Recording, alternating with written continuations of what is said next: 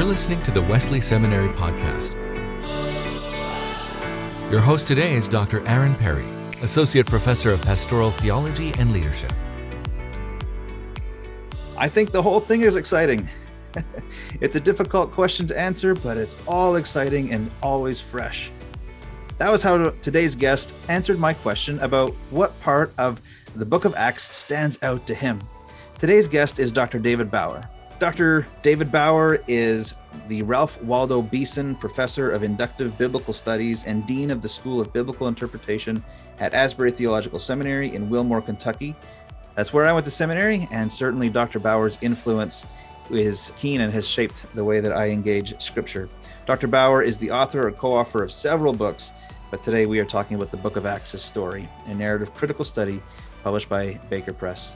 And in today's episode, we talk about the book of Acts. We also talk about what narrative criticism is or literary criticism is, and how we can become attuned readers to literature such as the book of Acts. In today's episode, you'll hear some of Dr. Bauer's fresh insights, some of the ways that the scripture continues to surprise him, and how it has been fresh and encouraging and engaging to him. Today's episode, we'll talk about conflicts in the church, We'll talk about how to read Acts well. We'll talk about different characters in the book of Acts and how it might implicate ways that you could use Acts in your ministry. In fact, in today's episode, we have a passage of scripture that I'm going to go back as soon as I have the chance to go back and reread it because today's conversation sparked a new way of reading the passage for me. Indeed, isn't that what God so often does as we have open minds and open hearts and are willing to accept the guidance of people who have gone before and done careful study? Is that God often drives us back to the biblical text. I trust that today's episode will do just that for you. We'll drive you back to the biblical text, but with just a bit more maturity, encouragement, and maybe a few more tools to read it well. Stay tuned for a word from our sponsor and then enjoy the podcast. We are Wesley, and you belong here. My name is Victoria Borum, and I am Wesley. I'm Lenny Luchetti, and I am Wesley. My name is Chris, and guess what? I am Wesley. Hi, I'm Tina Shappett, and I am Wesley.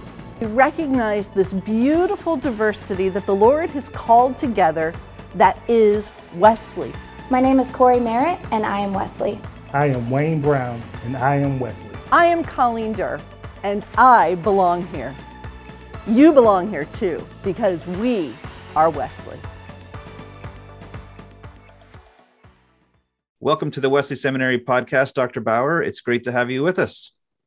Thank you very much, Aaron. It's very uh, much a pleasure for me to be with you and, uh, and also a privilege. We are talking about the book of Acts today, and you've recently published the book of Acts as story, a narrative critical study. It's published by Baker. Now we're going to get into a little bit of the, the meat of that text and, and what it means by a, a narrative critical study and these kinds of things. But first, I'd like to begin by asking you how did you become interested in the book of Acts to begin with? As a matter of fact, I never had a course in the book of Acts, as I recall. Uh, but when I started teaching here at Asbury Seminary about 37, 38 years ago, I realized just how gripping a story the book of Acts is. But it's not was not only a matter of it being a gripping story, but also it was a story that clearly was meant to communicate great theological and pastoral and spiritual truth. And so, uh, one of the first things I did when I joined the faculty here at Asbury Seminary was to introduce an inductive Bible study course on the book of Acts. And I've actually taught that probably every, on average, every three years over the past uh, 37 years. So I've had a great deal of opportunity to interact with students on the book of Acts. And of course, with each opportunity to teach the, the, the, book of Acts, I've delved into it again, and my original sense of its richness has been reinforced again and again and again. You might wonder, or, at least I, I, might wonder, maybe listeners would wonder, but after after studying it and reading it, then writing on it so thoroughly over such a length of time, you wonder if there's something that still stands out and surprises you. So maybe I'd ask you, is there one story or portion of Acts that you always find surprising or meaningful or that you gravitate towards perhaps in your own personal reading or that you spend a little bit more time on whenever you're teaching the class just because it's personally interesting to you? You know, Aaron, I'm often asked that question and it's very difficult to answer it. uh, because, frankly, and I don't say this out of any sense of exaggeration, I find it to be the case that every passage is really exciting. I come away with fresh insights whenever I study or work with any passage really in the in the book of Acts. I suppose you know if I had to choose maybe one or two favorite portions of Acts, certainly one of them would be the whole account of Stephen and Stephen's sermon. There in the sixth and seventh chapters of the book of Acts. That sermon, or that is often referred to as, as Stephen's defense, although he really does not defend himself against the charges made uh, there. As I point out in the book, what he really addresses in his speech there are the implications behind the charges that are made. The theological assumptions with regard to Jesus Christ and regarding the temple and regarding the law. It's that which, which Stephen actually addresses there. So it's not really, technically speaking, Stephen's defense. He's not interested in defending himself. He's actually proclaiming the gospel there in that speech. But that speech is a theological interpretation of Israel's history from the perspective of Jesus Christ. And it emphasizes, of course, the great saviors of Israel's history and the ways in which God has put forward these saviors, but also how the people throughout their history have rejected the saviors that God has set up before them, has sent to them, which really leads to idolatry. It led always to idolatry. That's a point of Stephen's speech. And therefore, of course, Stephen draws a conclusion that if you do not accept Jesus, the Savior that God has now sent to you, no matter how fine tuned your worship in the temple is, it will be idolatrous worship. But it's really fascinating to see the connections that Stephen makes, very subtle connections that Stephen makes between his discussion of what happened in Israel's history, say in the case of Moses, or before him, in the case of Joseph, how he makes very subtle but meaningful connections between what he says there with regard to these matters of Old Testament history and what is going on in the narrative of the book of Acts.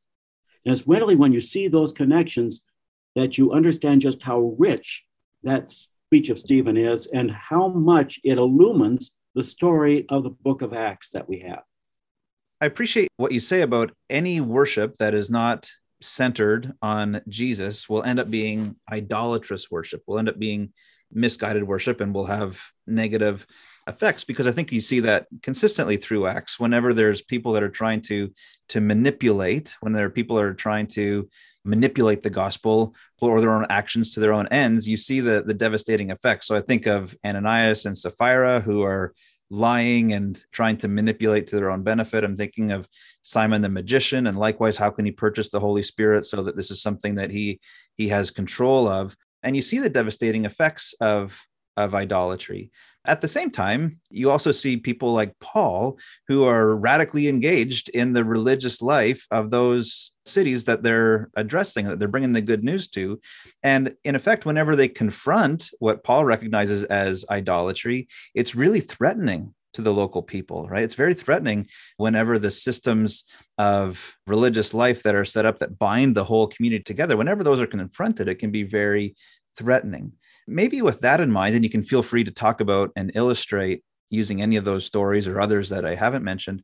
Why do you think the Acts might be important reading for all Christians and preaching for those who have a, a preaching ministry, and then study for all Christians again? Why might Acts be important for Christians today? Well, as I mentioned, Acts is more than a story.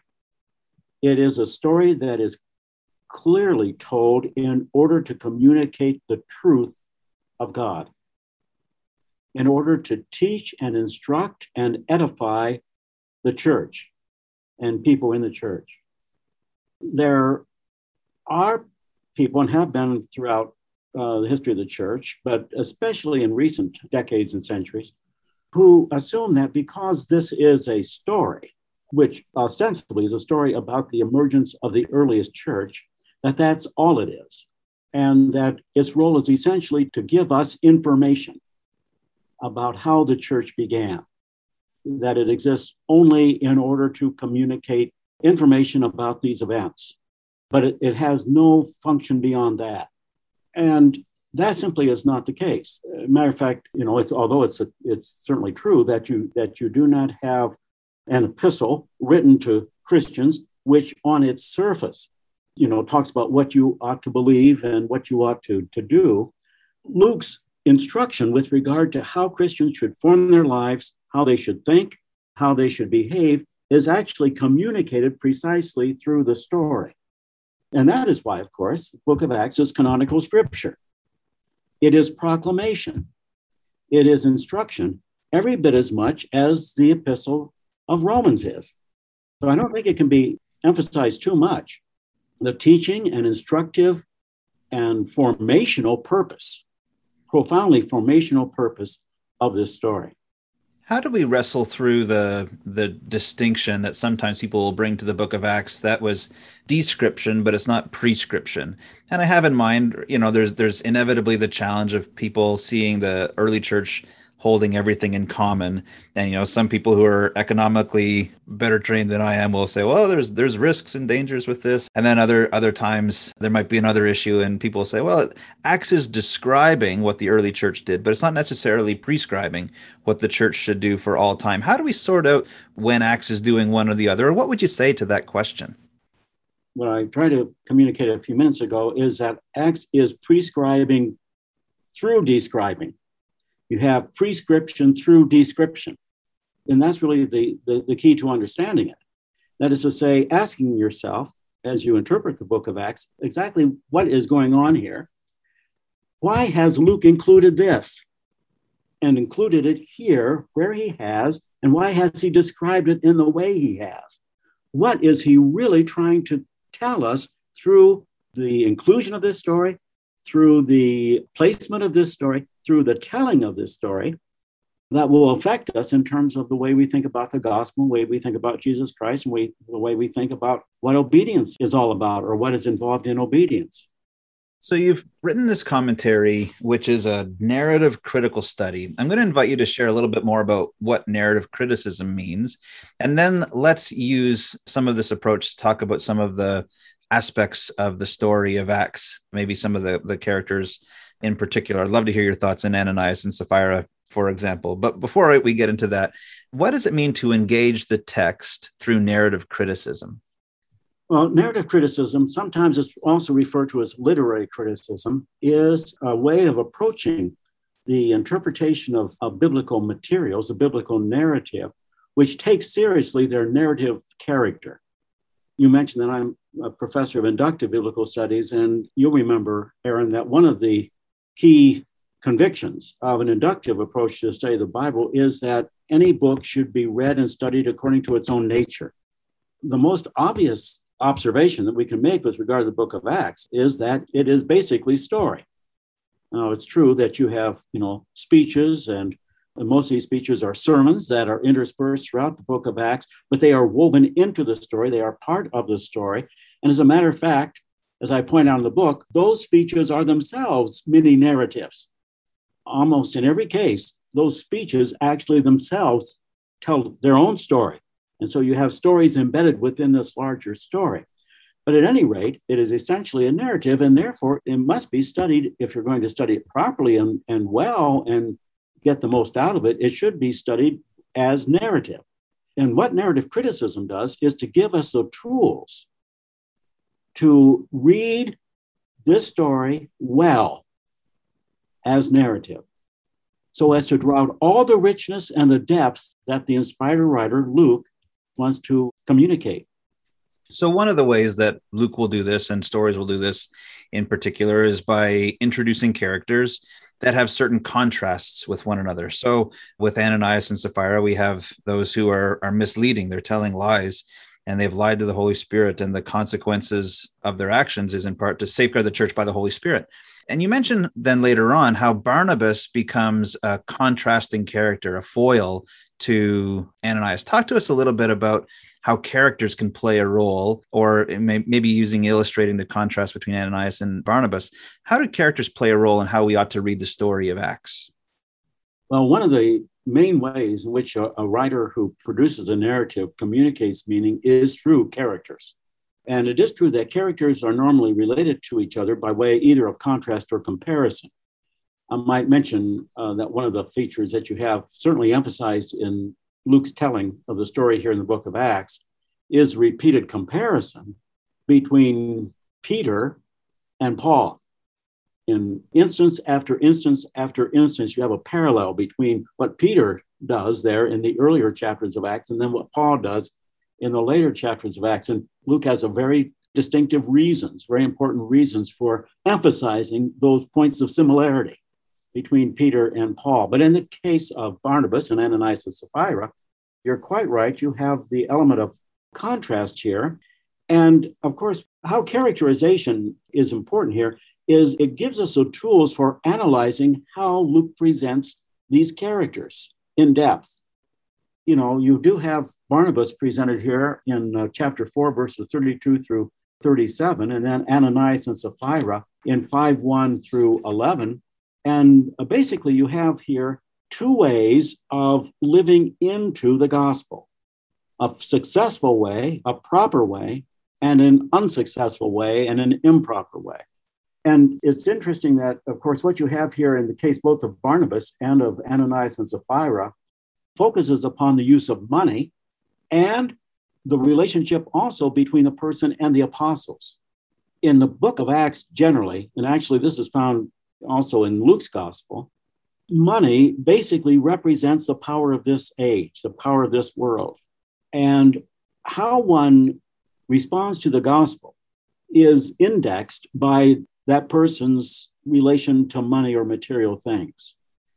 So that a person who really embraces the gospel will repudiate the ultimate significance of the power of this age, which is reified in money, and will use money or consider money in the service of the gospel of Christ, of the kingdom of God, over against those who do not really understand or fully accept the gospel, who will express their resistance to the claims of the gospel over their lives and over the world by holding on to money. This is their way of saying that the power of this world, in their thinking, to some extent, continues to be greater than the power of the kingdom of God. And so Barnabas had it right. Ananias and Sapphira had it wrong. They really wanted to have it both ways. They wanted to be in the church, they wanted the adulation of the apostles. You're told there at the end of chapter four that the apostles surnamed Barnabas son of encouragement. That was a great commendation. They wanted that kind of recognition for themselves. But of course, they also wanted the security of their possessions, of their money. And so they are presented here as hypocrites who want it both ways. They want, they, they want to give the impression that they're doing what Barnabas did, which earned him this approbation on the part of these leaders of the church. But they did not want to follow Barnabas's example in terms of actually giving over his resources to the community as a whole and the welfare of others, especially poor in the community, which was, as I say, is viewed in Luke Acts as a manifestation of repentance. This is what embracing the kingdom uh, looks like. And of course, the case of Barnabas, he brought the, he as well as others in the church brought the proceeds of what he owned and laid them at the apostles' feet. That is a cipher, really. This business of feet is a cipher in Acts for submitting to authority. he was submitting to the authority of the apostles as those who have been designated by our Lord Himself to lead this new community and eschatological community of the church. So it showed really a submission to the authority of Christ through the apostles. Ananias and Sapphira lied to the whole church and particularly to Peter. So they were rejecting both the gospel's understanding of the role of money and how money should function within the Christian life, and also the submission to the apostles, which really means submission to the teaching and the approach and the orientation of the apostles, apostolic authority, we might say, in that sense. They rejected that as well.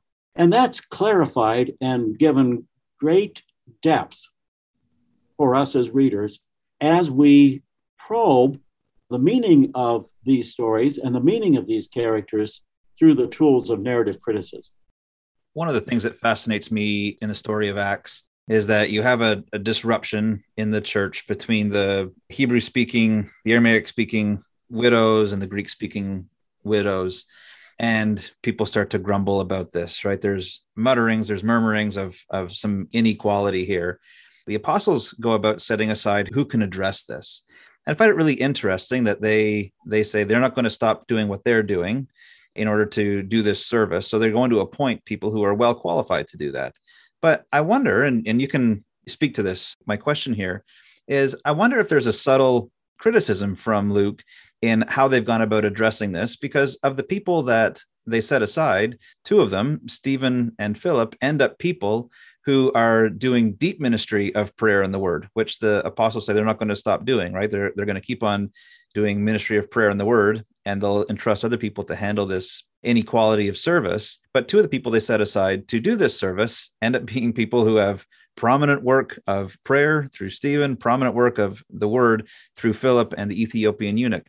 Is there a subtle criticism there of the apostles in a way that that maybe keeps challenging our our conceptions of authority and and the activity that God is doing through people who are diligent in serving in the church? Is there is there something there that that Luke is telling us?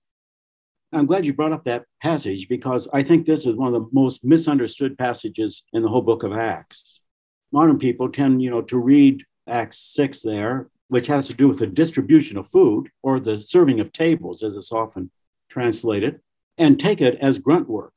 The apostles are overburdened because they are preaching the word, but they are also responsible for serving tables, that is to say, distributing food to the widows and you know coming at it from a modern point of view we think we tend to think well you know this distribution of food is grunt work and it's menial work. And uh, so they're shifting those menial responsibilities over to this group of seven often referred to as the deacons which as you say includes philip and stephen uh, so that they can go about the more important more noble work of continuing to uh, engage in the ministry of the word.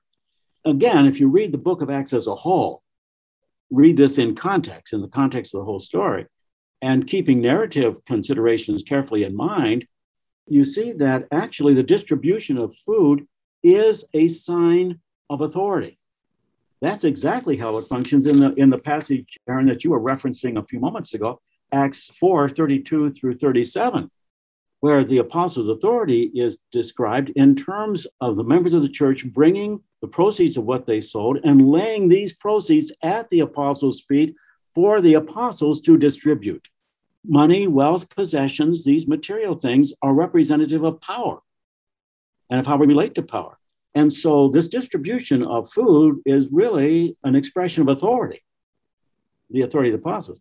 What the apostles do in chapter six, then, by putting forward this proposal to shift the distribution of food from them, away from themselves, to the seven, the deacons so called, is they are actually giving over a large portion of their authority to this other group for the sake of the unity of the church. So it's a very selfless act, really. It's, it's really a, an act of repudiating or at least setting aside, shifting over to another group a measure of authority that the apostles have held. Now, one of the subtleties in Acts, and you picked this up, is that that authority is represented by the distribution of the food, but is not restricted to distribution of the food. And that is to say, this business of the authority to distribute food is actually a symbol, kind of a cipher for authority more generally, including the authority to proclaim the word up to the beginning of the sixth chapter in Acts, only the apostles preach and teach. It's not an accident that there is a connection made here in chapter six between the authority of distributing food and the first proclamation by a non apostle, namely by Stephen, one of the seven here. In other words, Luke is saying that there is proclamatory authority that is also now being shifted away from the apostles to others in the church. And this was the apostles' idea themselves. I appreciate that insight. It's given me something to to reflect upon. I start to see it as not as a critique, but as the natural outflow of authority given, right? The natural outflow of this authority given to the seven to engage in the distribution of food to solve this problem of injustice. The natural outflow of that is proclamation, is a ministry of the word. That's, in a sense, maybe we'd say it's exactly what you would expect whenever authority is given. You would expect to have more preachers and more people ministering the word. Well, this picks up on two themes that you have in Acts. One is the shift away from sole authority lodged in the apostolic circle to that authority, including authority to preach and teach, being given to others and being exercised by others throughout the book of Acts. What you have in chapter six is, is a part of that. By the way, it's interesting to note in, in Acts 1 8, Jesus says there, and, and I believe that Acts 1 8 is actually kind of a summary of the entire book. When the Holy Spirit has come upon you, you shall be my witnesses in Jerusalem and all Judea and Samaria and to the ends of the earth. And that is spoken to the apostles and to others who happened to who joined them there. Apparently, there were others besides the apostles, but it was directed primarily to the apostles and a small number of others who were with them. But if you read through the book of Acts, you'll find that the apostles, according to the narrative of Acts, do not witness to the ends of the earth. That's say in chapters 13 through 28 that the witness of the apostles is almost entirely exclusively found in, in, in, the Jerusalem period in chapters 1 through 7. They do a bit of it in chapters 8 through 12, but in chapters 8 through 12, it's non apostles who dominate in terms of bearing witness to all Judea and Samaria. As I say, once you get to chapters 13 through 28, to the end of the earth, the apostles are not portrayed in Luke's narrative as engaged in that witness at all. So that's why I say that one of the concerns of Luke is to show how the exalted Christ sovereignly moves the church away from sole or exclusive dependence upon the ministry of the apostles to the ministry of others. That's one thing that's picked up there in chapter six. Another thing that's involved in chapter six, that way in which it ties in with what's going on more broadly in the book of narratives, is that you have in the book of Acts a series of conflict resolutions within the church. As a matter of fact, you have in Acts a double plot line. The one plot line describes the evangelistic ministry and success of the church to the outside world. The other plot line has to do with what's going on within the church. And Luke interweaves those two plot lines. But what you have going on repeatedly within the church are conflicts that arise. By the way, in each case, these conflicts arise out of good things that are happening in the church's evangelistic work. Good things that God is doing through the church and the church's evangelistic work, in each case, serve as the occasion for a conflict within the church. You have that right here in chapter six quite clearly. But in each of these cases, you have conflict resolution so that Luke wants to give instruction to the church as to how the church can, in a healthy and kingdom principled way, bring about resolution of conflict within the body. I can imagine that being a, a great series of sermons, right? maybe not in the midst of conflict itself. Maybe you want to apply some wisdom, kind of work these into your personal conversations. But every church goes through conflict, and one of the ways that you prepare for conflict is talking about it before you have it, and setting some setting some wisdom that's into the community mindset, into the into the shared imagination. That might be a great way that somebody could take the book of Acts and faithfully and without agenda, right, in the heat of the moment, but faithfully prepare their church or their small group or their family, right? Faithfully be prepared for conflict that comes as a result of God being active in that church, family, or small group. Yes, that, that's right. And also, uh, that's exactly, I think, what Luke has in mind, in fact, but also to avoid conflict ahead mm-hmm. of time. I mean, you know, to, to be aware of what can produce conflict. And so both conflict resolution and conflict avoidance, I think. Joining us today has been Dr. David Bauer. Dr. Bauer is the author of The Book of Acts as Story, a narrative critical study. It's published by Baker Press. Thanks, Dr. Bauer, for taking this time to talk to us about narrative criticism, to talk to us about the Book of Acts, and to give us some encouragement on how we might use the Book of Acts today in faithful ways, responding to the Holy Spirit as He intended Luke's work to impact us carrying on this mission today. Thank you so much, Aaron. It's been a, a great uh, joy being with you. Thank you, listeners, for tuning in. You make conversations like this possible. The Wesley Seminary podcast exists to introduce topics and resources for fruitful ministry. We trust that this episode has done just that. And if it has, please share it around. Let others know about it. Like and subscribe on whatever platform that you are listening to the Wesley Seminary podcast on. Thanks to Connor, our producer, for his great work. Thanks for helping us to sound a little bit better and to pull these episodes together. Thanks again, Dr. Bauer. Thank you, listeners. Thank you, Connor. Always appreciate these opportunities to share and discuss topics and resources for fruitful ministry. So thanks again to everybody. Have a great day. Find us on Facebook, Instagram, and Twitter under the name Wesley Seminary.